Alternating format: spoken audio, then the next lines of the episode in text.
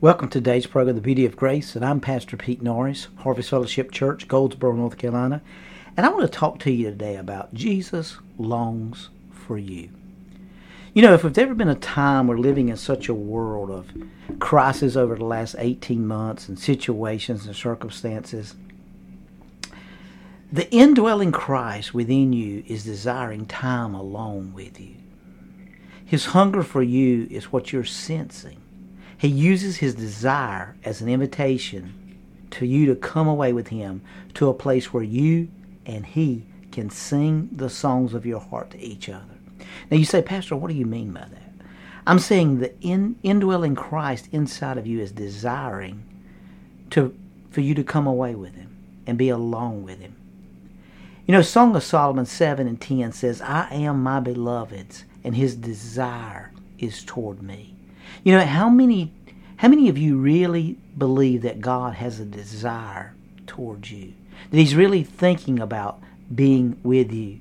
You know, Zephaniah chapter 3 verse 17 in the New American Bible says, "The Lord your God is in your midst, a mighty savior."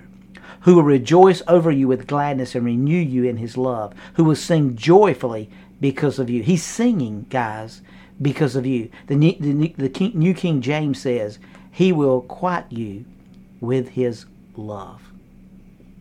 Now, I want you to really get a hold of that because there's some great revelation if you did, if you can come to grips with He's desiring to be with you. You know, in Psalms 32, verse 7, the Bible says, You are my hiding place. You shall preserve me from trouble. You shall surround me with songs of deliverance. Look at Psalms 29 and 3 in the NIV. The voice of the Lord is over the waters. The glory, the God of glory thunders. The earth thunders over the mighty waters. Psalms 18:13 The Lord thunders from heaven and the voice of the most high resounded. What a, what, what a great revelation here that the Lord is speaking to us. In Psalms 19, 1 through 4 in the NIV, the heavens declare the glory of God. The skies proclaim the work of his hands. Day after day they pour forth speech. Night after night they reveal knowledge. They have no speech, they use no words, no sound is heard from them, yet their voice goes over goes out into all the earth. Their words to the ends of the world. In the heavens God has pitched a tent for the sun. You know, Isaiah 55 and 12 says, And you shall go out with joy and be led out with peace. The mountains and the hills shall break forth into singing before you, and all the trees of the field shall clap their hands. So we see here that there's something about this place of quietness. There's something about this place. We must choose quietness. We must stand against the currents of, of culture. You know, in Mark chapter 6, verse 31, he said to them, Come aside by yourself to a deserted place and rest a while, for there are many coming and going. They do not even have time to eat.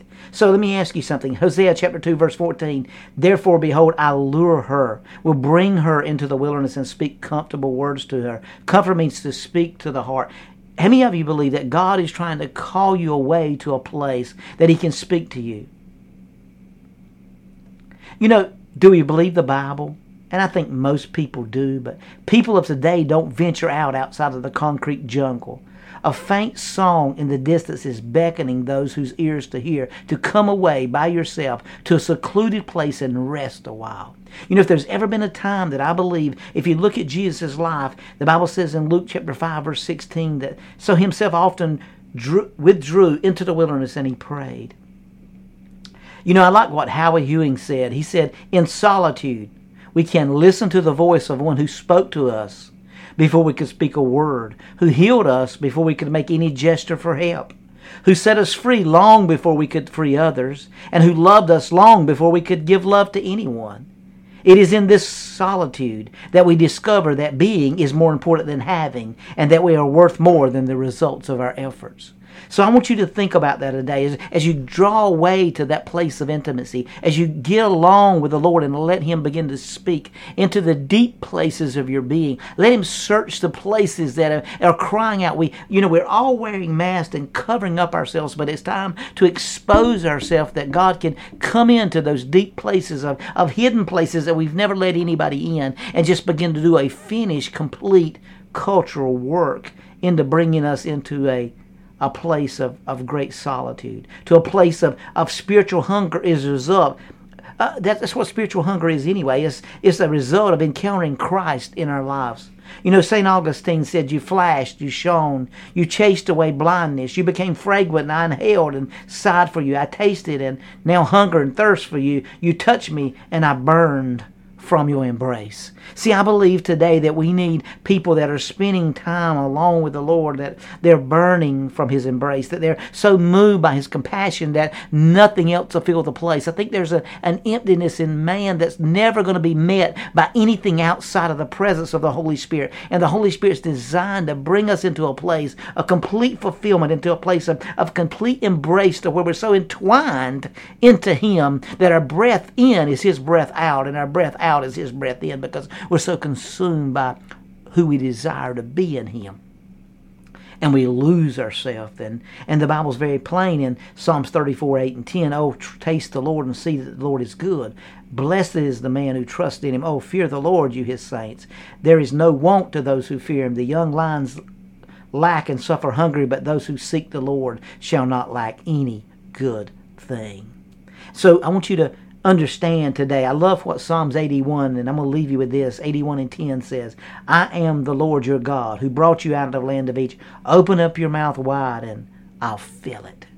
See, I believe today the Lord is speaking that to our hearts is that it's time to create a desire that you want Him more than you want ministry. You want Him more than you want to preach. You want Him more than you want to teach. You want Him more than you want to sing. Let the song be sung through you instead of you singing it out of you.